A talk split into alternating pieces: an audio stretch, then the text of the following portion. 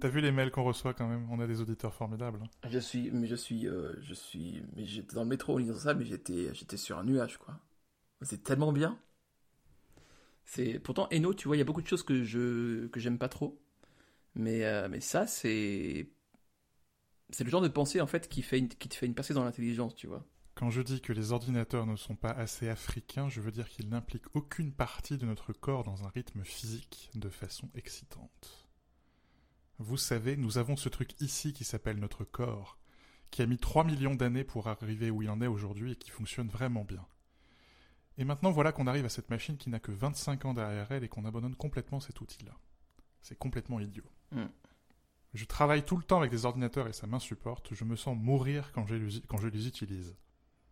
Magnifique. C'est brillant, hein. Le, le, le côté, le, rap- le parallèle entre le corps et l'ordinateur et la jeunesse de l'ordinateur, c'est, euh, ça a le caractère de l'évidence, tu vois, mais de l'évidence difficile à, à déterrer. Mais une fois que tu la trouves, c'est ah mais oui, évidemment. non, c'est, c'est brillant, ouais, c'est brillant. Dans le, dans le, un peu dans la même veine, j'avais, euh, il y a sûrement un, nom à ce courant, mais j'avais, j'avais vu euh, et perdu d'ailleurs, il faut que je le retrouve, un article sur euh, les parallèles entre les, structures naturelles, que ce soit dans une feuille par exemple, dans, un arbre, ce genre de choses, et comment l'appliquer dans les structures humaines, notamment les, bah, les bâtiments, ce genre de choses. Et euh, j'ai- j'ai- j'aime toujours le mimétisme, j'aime beaucoup trouver des parallèles, et euh, c'est... euh,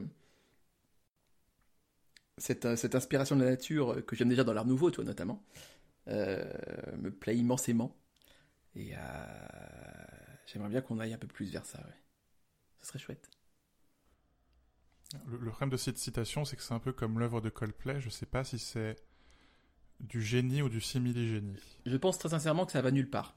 En tout cas, enfin, je pense que c'est une impasse en fait. Mais, euh, mais, mais c'est quand même brillant dans son, dans son propre euh, registre. Parce que je veux dire, c'est très drôle de dire, vous savez la raison pour laquelle des gens qui travaillent en permanence sur des, des ordinateurs pratiquent toujours des sports extrêmes? Ou bien sont sadomasochistes? Ça, tu vois, par exemple, c'est c'est de la merde, tu vois. Enfin, enfin à moins que tu aies des choses à me dire, je sais pas, mais. Non. euh, Mais tu vois, c'est le souci. J'aime bien l'idée. hein. J'aime bien l'idée du rapport au corps. Ouais. Et euh, donc le, le lecteur en question, qui s'appelle Théo, euh, faisait le faisait le parallèle entre cette citation et mes articles sur euh, sur l'informatique vestimentaire et notamment sur ce sur ce concept d'ordinateur que j'aime bien. Mm. Il disait La passivité du corps face à l'ordinateur personnel me semble désormais démentie par la transformation progressive des ordinateurs en ordinateurs. Mm. Euh, c'est intéressant, maintenant tu as l'ordinateur qui bouge avec toi. Mm, mm. Et ce qui rappelle la discussion qu'on avait hein, sur les ordinateurs qu'on peut pas acheter par la fenêtre et, euh, et le problème, problème fondamental que ça me pose. Mais, mais je suis, oui, je suis pas sûr que se dire que. Je trouve c'est un peu facile de dire qu'on a une position passive face à l'ordinateur. Mm. Euh, certes, c'est un, un objet statique. Euh, certes, je suis toujours effaré quand je sors, quand je mets le nez dehors et que je vois les gens penchés sur leur smartphone comme des cons. Mais d'ici à dire qu'on a forcément une, posture passive face à la machine, c'est lui donner beaucoup de. C'est lui prêter beaucoup d'intentions et des intentions qu'elle n'a pas. Je sais que t'es pas d'accord avec moi là-dessus, mais. Je, je revoyais l'interview de Tim Cook à Vivatech, euh, où il disait, il répondait à une des questions disant la technologie n'a pas vraiment de, de volonté, elle est, orientée par, euh, par ses créateurs. Elle est ni bonne ni mauvaise, elle veut rien dans l'absolu. Et euh, Je suis d'accord avec ça. ouais. Et je sais que toi t'es pas d'accord. pas, pas entièrement. Euh, le, le, le, le- juste pour revenir une- vite fait sur, euh, sur Eno, sur Brian, le, je, pe- je pense effectivement que la, la pensée euh, euh, monte, monte, monte, et puis après elle, elle- elle se vautre. Euh, Comme sa musique, non oh, oh, oh Si je puis me permettre. J'espère que... Oh là là, ses, peaux- ses oreilles doivent vibrer là.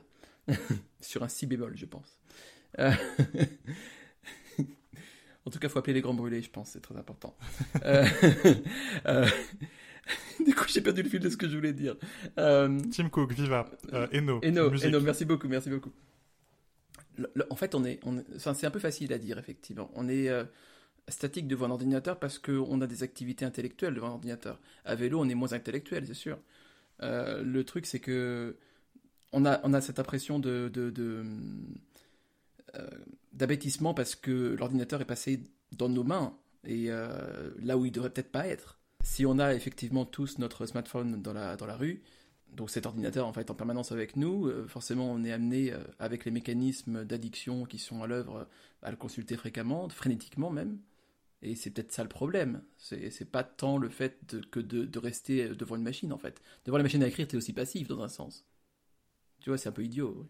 Que Facebook ou que Candy Crush ou que des, des, des gens comme ça tirent parti de notre tendance à l'addiction, je veux bien le croire. Mais je ne crois pas que ces gens-là créent de l'addiction. Euh, je, crois que la nature humaine sait euh, cette tendance à l'addiction, c'est euh, à la fin on est des machines à produire des endorphines et de la dopamine et des choses comme ça, mmh. et, on le fait de la manière qu'on peut. En effet, pour certains, c'est le, le, sadomasochisme ou les sports extrêmes. pour la plupart d'entre nous, comme on fait pas de sport extrême, c'est le smartphone. mais mais c'est un hochet, quoi, c'est rien de plus que ça. et, et ça n'est pas parce que c'est l'iPhone, si tu veux. Ça, non. Ça pourrait être autre chose. Vrai. Mais c'est pas, c'est pas l'iPhone qui crée cette dépendance. C'est pas l'iPhone euh, qui, qui, crée cette accoutumance. C'est les, les, développeurs et Apple elle-même hein, qui fort, qui savent fort bien que euh, on a cette tendance à l'accoutumance, à la dépendance, ouais. et qui s'en servent pour nous mettre un iPhone dans les mains. Oui. Mais c'est pas l'outil qui crée la condition. Euh, c'est la condition qui va vers cet outil et qui dit tiens, ça c'est l'outil le plus pratique euh, pour, voilà, pour, me, pour me donner ce rush de dopamine, ce rush d'endorphine en permanence 24 h sur 24, 7 jours sur 7. Et me faire oublier que je vis dans un monde qui est compliqué et que maintenant que j'ai plus de 30 ans, j'ai mal partout tout le temps sans savoir pourquoi. ah, toi aussi. ouais. Mais tu vois, euh, je, je, pense, je pensais pendant longtemps que l'outil était neutre, mais ne serait-ce qu'en tant que plateforme sur laquelle prolifèrent les applications qui sont, elles, conçues dans un on peut pas donner ce qu'on n'a pas, évidemment. Donc il n'y a pas ce il a pas cette intention dans le dans l'outil euh, lui-même purement euh, matériel, je pense, euh, de, de, de créer l'addiction. Mais bon, il y a, y a, une volonté quand même de, de créer à minima le désir. Et, aussi, par ricochet, tu vois, c'est un peu éclaboussé par ces applications, justement, par ces réseaux sociaux, ce genre de choses, dont la, la, la, la volonté est justement d'attirer l'attention et de la capter le plus longtemps possible. Oui, je crois que c'est là où on se rejoint. C'est-à-dire qu'il y a une différence entre une pelle et un iPhone. C'est ça. euh, une pelle a vraiment pas de volonté propre. Enfin, en tout cas, jusqu'à preuve du contraire. Et l'iPhone n'a pas de volonté propre jusqu'à que euh, tu t'en serves. Parce qu'il y, y a une interaction subtile entre toi et l'outil et que certes, euh, l'outil se fait à ta main, mais ta main se fait à l'outil. Le, vieux débat, hein, on, on, en a parlé 100 fois, toi et moi, et j'ai écrit des, des, kilomètres et des kilomètres sur le sujet. Euh, mais oui, à la fin, Facebook sait très bien qu'on est des gamins et qu'on a besoin d'un hochet, et ils s'en servent. Et c'est pas qu'il y a la volonté de l'outil, mais c'est qu'à la fin, il y a la volonté du créateur de l'outil. C'est ça. Euh, et une pelle en plastique, c'est pas tout à fait pareil qu'une pelle en acier. Eh ben c'est pareil. Un iPhone tout nu, c'est pas tout à fait pareil qu'un iPhone sur lequel tu as un save Facebook. Je suis entièrement d'accord avec toi et je pense que ça s'explique, ça s'explique entre autres par le, le côté millefeuille l'interaction avec la euh, pelle, pardon, l'interaction avec la pelle, c'est marrant ce, ce lapsus, faudrait qu'on creuse un jour. Oh, qu'on creuse, bravo Arnaud. euh, c'est, décidément c'est un festival. Euh, euh l'interaction avec la pelle entre la pelle et l'objet, donc entre toi et l'objet, est relativement directe. Et euh, celle avec Facebook, où en tout cas le but que tu vises, euh, que l'application vise à travers toi, se fait par différents intermédiaires. Et plus il y a d'intermédiaires, plus en outre la machine elle-même est complexe, donc on a une complexité à la fois logicielle et matérielle, euh, parce que c'est du matériel occulte, hein, je veux dire, tu peux pas changer quoi que ce soit sur ton iPhone, et tu peux pas non plus euh, comprendre comment les algorithmes fonctionnent, et tu peux pas non plus comprendre comment le système fonctionne. Donc enfin, il y a, toutes ces, tous ces mille feuilles de mille feuilles, tu vois, qui s'empilent. Et euh, c'est ça qui... C'est autant d'occasions, en fait, d'insérer une volonté maligne. Je, dis ça de manière très dramatique, mais bon. Voilà. Et...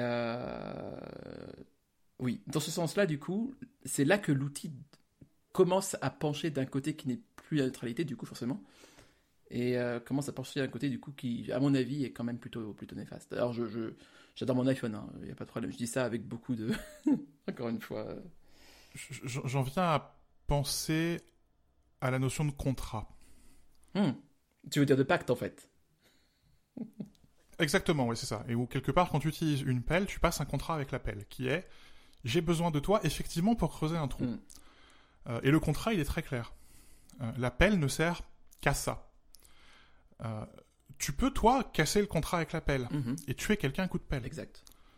Euh, mais c'est pas inscrit dans l'appel que l'appel sert, sert à tuer des gens. Non. Encore une fois, l'outil n'a pas de volonté propre. L'appel n'a pas la volonté de tuer. Enfin, le, le slogan américain, quoi. C'est pas les pistolets qui tuent, c'est les gens qui tiennent les pistolets. Euh, le souci, euh, quand tu prends cette notion de contrat et que tu l'appliques à l'iPhone, c'est que le contrat est pas clair. Quand tu utilises un iPhone, tu utilises une boîte noire. Tu ne sais pas ce que tu utilises. Mhm. Je suis infoutu de te dire, et pourtant je fais partie euh, de la poignée de journalistes en France qui savent à peu près en parler, mais je suis infoutu de te dire comment les algorithmes de Siri fonctionnent. Pourquoi photo, euh, le widget de photo, me montre telle ou telle personne aujourd'hui? Pourquoi j'ai telle ou telle suggestion d'application etc., etc., etc. Donc le contrat, il y en a un. Je passe un contrat avec mon téléphone. Je, je le vois comme un téléphone. Je m'en sers pour euh, appeler, pour envoyer des messages, pour envoyer des mails, grosso modo. Mhm. C'est 90% de mon utilisation. Beaucoup trop de Reddit, malheureusement. Mais le contrat est pas clair. Et à mon avis, c'est la différence fondamentale entre l'outil pelle, ou l'outil fourchette, ou l'outil ce que tu veux, euh, et l'outil informatique. Euh, Il y, y- y- y a... C'est pas un frigo, quoi. Euh, la- la- la- Ce que disait Steve Jobs en disant on veut faire des ordinateurs qui sont aussi simples à utiliser que de l'électroménager, euh, ça marche jusqu'à que tu t'en serves. Euh, parce que de fait, quoi, c'est pas un frigo. Je, je comprends à peu près comment mon frigo fonctionne. Euh, Il y a une relation très directe, quoi. Si mon frigo est pas branché, il fait pas de froid. Et mon frigo ne fait qu'une chose, du froid. Oui. Alors que le Mac Intel faisait beaucoup de show. Non seulement il fait beaucoup de choses, mais il fait beaucoup de choses. Pas mal. Euh, et, et à la fin, même si j'ai un, un très grand degré de maîtrise de ma machine, je suis infoutu de t'expliquer comment un processeur fonctionne au niveau, au niveau des transistors. Enfin, Parce que c'est impossible. je sais comment fonctionne un transistor, je sais fon- comment fonctionne macOS, je suis infoutu de t'expliquer ce qui se passe au milieu. Donc le contrat peut pas être clair. Oui, il y avait une interview d'un mec à un moment de Facebook euh, qui évidemment était anonyme, donc euh, la source est à prendre avec des milliards de pincettes. Mais euh, le mec disait en gros, bah, les algorithmes au moment ont presque leur vie propre, on sait plus ce qu'on a mis dedans. Mhm. C'est si on voulait modifier quelque chose, on serait bien embêté quoi. Et euh, ils se nourrissent comme ça, ils grossissent comme ça. En fait, je pense que la, la métaphore de l'outil est très bonne euh, si tu l'appliques à l'enfance par exemple. Pourquoi tu autoriserais euh, ton, ton, ton gamin à jouer avec des coussins, mais pas avec des, ciseaux, ou pas avec un cutter, pas avec un pistolet, tu vois? C'est pas les gens qui tuent, c'est le enfin c'est pas le pistolet qui tue, c'est les gens.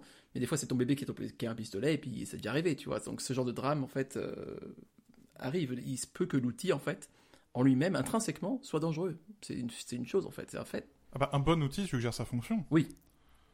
Et c'est d'ailleurs le, quelque part le problème de l'informatique, c'est que comme c'est un outil qui est reprogrammable, c'est un outil qui de base ne suggère pas sa fonction. Exact. Euh, et c'est peut-être le péché originel quelque part. C'est tout à fait ça. C'est enfin c'est une dalle, c'est le monolithe dans, dans, dans l'Odyssée de l'espace quoi. c'est littéralement ça. hein. C'est quelque chose de, de de protéiforme. Mais c'est comme euh, enfin les réseaux sociaux quoi. Je trouve ça un peu court de dire que les réseaux sociaux sont, sont faits pour provoquer euh, le débat. Hmm. Euh, non, non, Non, non. vraiment pas non. Euh, ils sont faits pour provoquer le débat uniquement s'il y a des gens dessus. Un réseau social tout seul ne sert à rien. Ça n'a aucune utilité. Enfin, c'est quelque part ce qui est fou dans le réseau social. Le réseau social, c'est c'est littéralement le non-outil, quoi. C'est ça ne sert à rien en, en soi, en soi-même. Ça n'a aucune utilité propre que d'accueillir des gens. Euh, et ce sont les gens qui font le réseau social. Euh, les fameux effets de réseau, quoi. Et, et le- l'effet de réseau dicte que plus il y a de gens, plus le réseau est fort. Hmm, hmm. Euh, Et donc là, c'est marrant parce qu'en fait, certes, la mécanique de l'outil, le like de Twitter, le retweet de Twitter, euh, suggère son usage, euh, mais à la fin, euh, ce réseau n'existe pas sans utilisateur. Hmm. Euh, et à la fin, c'est les gens qui sont cons. Et toi et moi y compris, hein, je veux dire, on, on- on se fait tous les jours avoir par des débats stupides, quoi. On est, on est des gens jusqu'à preuve du contraire également. Je veux dire, euh, voilà, c'est, inclusif.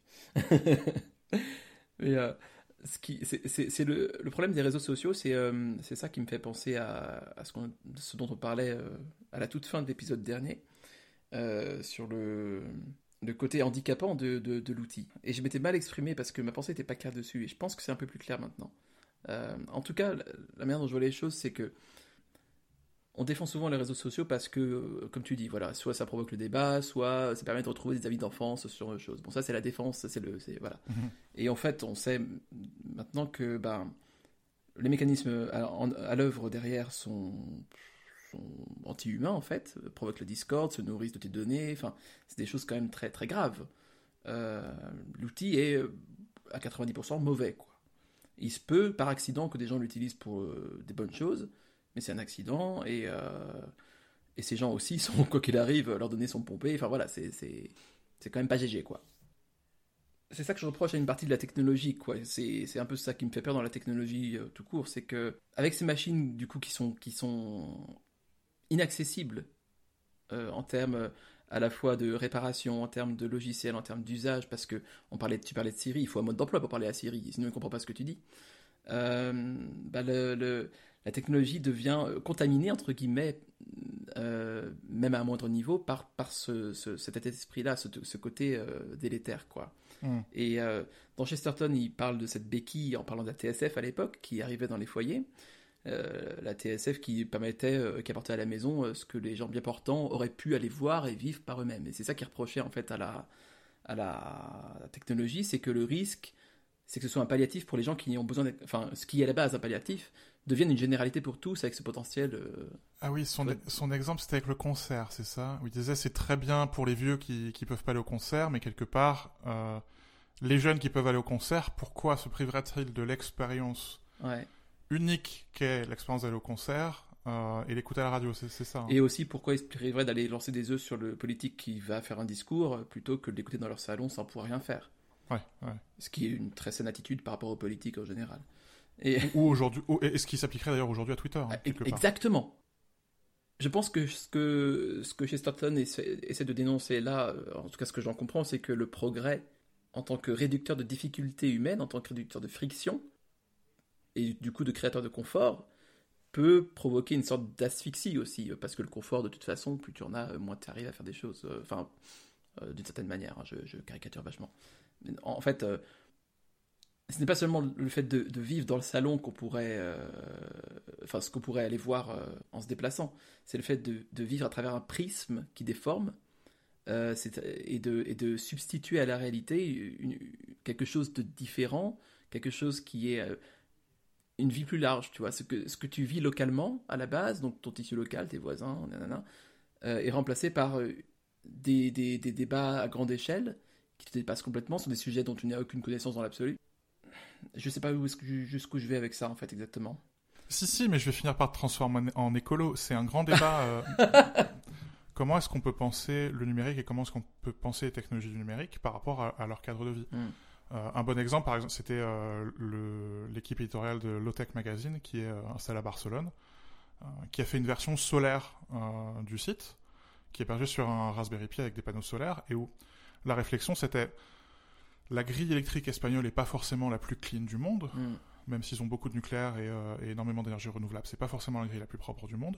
Mais à Barcelone, on a du soleil je vais dire une bêtise, mais 300 jours par an. Et quelque part, j'ai déjà mon Raspberry Pi, j'ai déjà ce petit panneau solaire là, j'ai déjà une batterie au plomb qui traîne, donc ça, écologiquement, ça coûte rien en plus euh, de prendre ces composants-là, de les mettre ensemble et d'héberger un site sur, euh, sur ce Raspberry Pi qui est alimenté par l'énergie que je reçois à Barcelone, donc l'énergie très locale. Mm. Et le site devient local parce que, et, et devient influencé par son environnement. Parce que quand il n'y a pas de soleil pendant plusieurs jours et que la batterie est vide, le site est en panne. J'aime beaucoup, c'est très poétique ça quelque part, c'est beau parce qu'il y a un rapport. Euh, enfin, tout à l'heure, je parlais du frigo euh, où il y, a un couplage direct, quoi. Tu tires la prise, le frigo s'éteint. Bah là, c'est pareil, quoi. Tu tires le soleil, le, serveur s'éteint.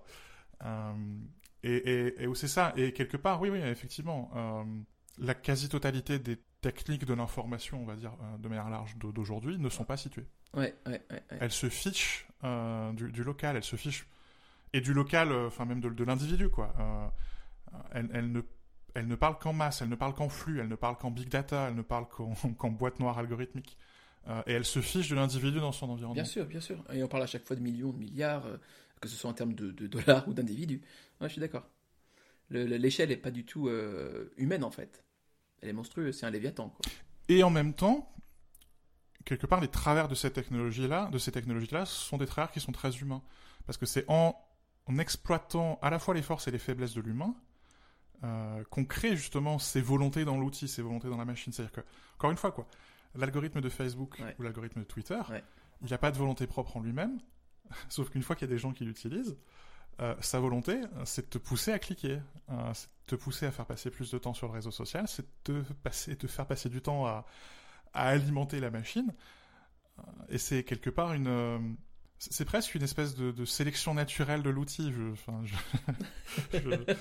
je, je- me demande si on n'y viendra pas d'ailleurs avec les, avec les intelligences artificielles, hein, parce que quelque part elles, se, elles finissent par se battre l'une euh, avec les, les algorithmes euh, euh, évolutionnistes, où justement on, a, on fait se battre des algorithmes les uns contre les autres et c'est le meilleur qui, qui l'emporte. Mais c'est ça quelque part, c'est euh, elles deviennent à ce point humaines, elles se conforment à ce point à l'humain, Mm. euh, qu'elles sont là pour te, oui, pour te, voilà, pour te faire produire de- des endorphines, pour te, pour te, ouais, pour jouer le rôle de hochet, quoi, quand t'es, quand t'es pas, exactement comme un enfant, quoi. Il a mal aux dents, on lui file un hochet glacé. Voilà, toi t'es un peu fatigué, tu vas sur Twitter pour, euh, pour raconter des conneries. Et en même temps, tu deviens opérateur de machine. Donc c'est une technologie qui est très humaine, mais en même temps c'est une technologie incroyablement mécaniste. Ouais. Et tu restes opérateur de machine. Et il faut parler d'une manière très spécifique à Siri. Et il faut conformer ta pensée en 250 caractères ou je ne sais combien de caractères sur Twitter. Ouais. Et c'est, cette, tension est quand même assez, euh, assez intéressante. Euh, c'est à la fois complètement inhumain, euh, c'est, le lévia, le Léviathan au sens, le- au sens premier du terme, et en même temps, il n'y a rien de plus humain que cette capacité à, à, à tordre, à, à prendre tous nos défauts et à les magnifier. c'est vrai. Oui, parce que euh, c'est dans le fumier qu'on trouve les perles toujours. Mais oui, c'est le. Moi, ce qui me fascinait un petit peu euh, quand j'étais, euh, quand je vivais un moment chez ma grand-tante et mon grand-oncle, c'était euh, leur rapport avec leur, leur PC. Je devais avoir euh, 25 ans et du coup, à 25 ans, tu es très C'était il y a longtemps. C'était il y a très longtemps, je précise. Et euh, euh, j'avais plus de cheveux, ce genre de choses. Et euh, à l'époque, j'étais encore très idéaliste. Je le suis en- encore beaucoup, mais moins. Dans, dans un de mes, idéaux, je me disais, bon, bah voilà, ils ont un PC, les pauvres, mais on peut peut-être essayer de les faire, leur faire faire des trucs plus facilement. Et euh, du coup, euh, ici, ils savaient pas trop utiliser leur, leur appareil, donc euh, j'essaierai de leur montrer de- de- d'autres trucs, des raccourcis pour imprimer, ce genre de choses, aller sur Internet, tout. Donc, euh, tu vas sur Google pour chercher Google, tu vois, ce genre de choses. Et euh, rien ne rentrait, parce que euh, ils- la force de l'habitude, enfin, c'est même plus que ça en fait, parce que avec, par rapport à l'outil, ils avaient une sorte de déférence, tu vois. C'était presque un rituel. Il fallait que ce soit complexe. Hmm. C'est-à-dire que il fallait une sorte de liturgie de l'informatique. C'est-à-dire que si c'était trop simple, euh, ça rentrait, ça, ça, ça- ils enregistraient pas les méthodes. Tu vois ce que je veux dire? J'ai réalisé ça après coup. Et euh, il fallait que ce soit complexe, il fallait que ce soit quelque chose qui soit dans un certain ordre et que ça et, et- et ça fonctionnait dans ce sens-là. Et du coup, ah la machine, tu vois. Et euh, ça m'a un peu fasciné, tu vois. Je pense que c'est quelque chose qu'on a un peu tous d'une certaine manière, à un certain degré. Il y a un spectre là-dessus. C'est obligé en même temps. Encore une fois, ce sont des machines occultes, quoi. C'est des choses qui nous sont cachées. On a, on a cette espèce de. On a beau les insulter et tout, on est quand même content quand ça marche, quoi. Et. euh, Dans quelle mesure on leur, on leur voue pas une sorte de culte euh, ça serait intéressant à, creuser, peut-être. Oui, puis c'était. euh, euh, par- parfois, quand je me prends à faire de la psychologie de comptoir, je pense aux designers d'Apple. Euh, et et une, une, euh, quelque chose qui m'a vraiment frappé, il me semble que j'en ai déjà parlé, c'est dans le livre euh, qu'avait fait Apple il y a quelques années. Mm. Et il y a cette photo de l'iPhone, de celle qui est aujourd'hui la patronne du design chez Apple. Et c'est le seul, appa- le, le seul appareil, parce qu'on voit aussi euh, la smart cover de son iPad qui est à peu près dans le même état. Ouais, C'est c'est le seul appareil dans tout le bouquin qui, qui n'est pas complètement neuf. ouais. Euh, et non seulement il n'est pas complètement neuf, mais il est complètement détruit. Oui. Euh, il, est, il est entièrement rayé, cabossé. Et je trouve ce rapport à l'objet beaucoup plus sain, quelque part, que, le- que, que le rapport clinique que Johnny Ive pouvait avoir. Je, me- je me souviendrai toujours de Johnny Ive qui, euh, je crois que c'était euh, une interview avec Vanity Fair, et où il sort son iPhone de sa poche, et le premier geste qu'il a, c'est de prendre son t-shirt euh, pour essuyer l'écran. Ah. Et ça, c'est un geste que je vois les gens faire tous les jours. Et ce geste-là, pour moi, c'est vraiment, c'est, euh, c'est le lavabo à la messe, quoi. C'est, euh, euh, voilà, c'est, euh, je, je- il- faut nettoyer les, il faut nettoyer le calice, il faut tout, il faut tout nettoyer Faut purifier, avant de, purifier, il, faut, ouais. il faut tout purifier Ouais, ouais, avant de pouvoir utiliser cet objet avec lequel je vais convoquer les oracles. C'est un rituel, hein. c'est ni plus ni moins qu'un rituel. Et elle, non, c'est non, c'est un outil, c'est bon, je m'en sers, il va tomber, c'est pas grave. J'avoue que je suis pareil avec mes appareils. Je, je- je les maltraite un petit peu quand même.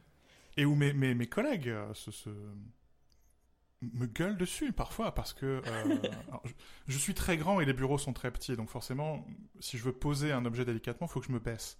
Je n'ai jamais posé un, un objet délicatement de ma vie. Je veux mon iPhone, je le jette sur mon bureau. C'est naturel, quoi. Je jette mes clés, je jette mon paquet de mouchoirs, je jette mon portefeuille, je jette mon iPhone. Mm. Mais pour moi, c'est exactement la même chose. Mes clés, mon portefeuille, mon iPhone, Ouais. j'ai le même rapport à cet outil-là. Mais, mais, je, mais, mais je comprends tout à fait le côté euh, ritualistique de la chose. Je, je comprends qu'on puisse se dire non, non, attends.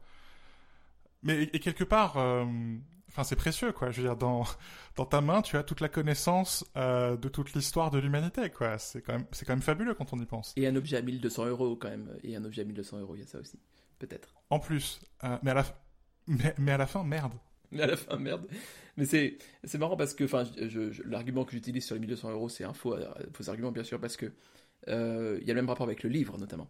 Mhm. L'objet l'objet livre, tu vois. Où toi, tu n'hésites pas à écrire dans les marges, ce genre de choses, à les tordre dans tous les sens. Je fais le test assez régulièrement, euh, notamment quand je suis dans un train ou dans un métro, un truc comme ça, et que j'ai un, un livre de poche qui est tout neuf. Hmm.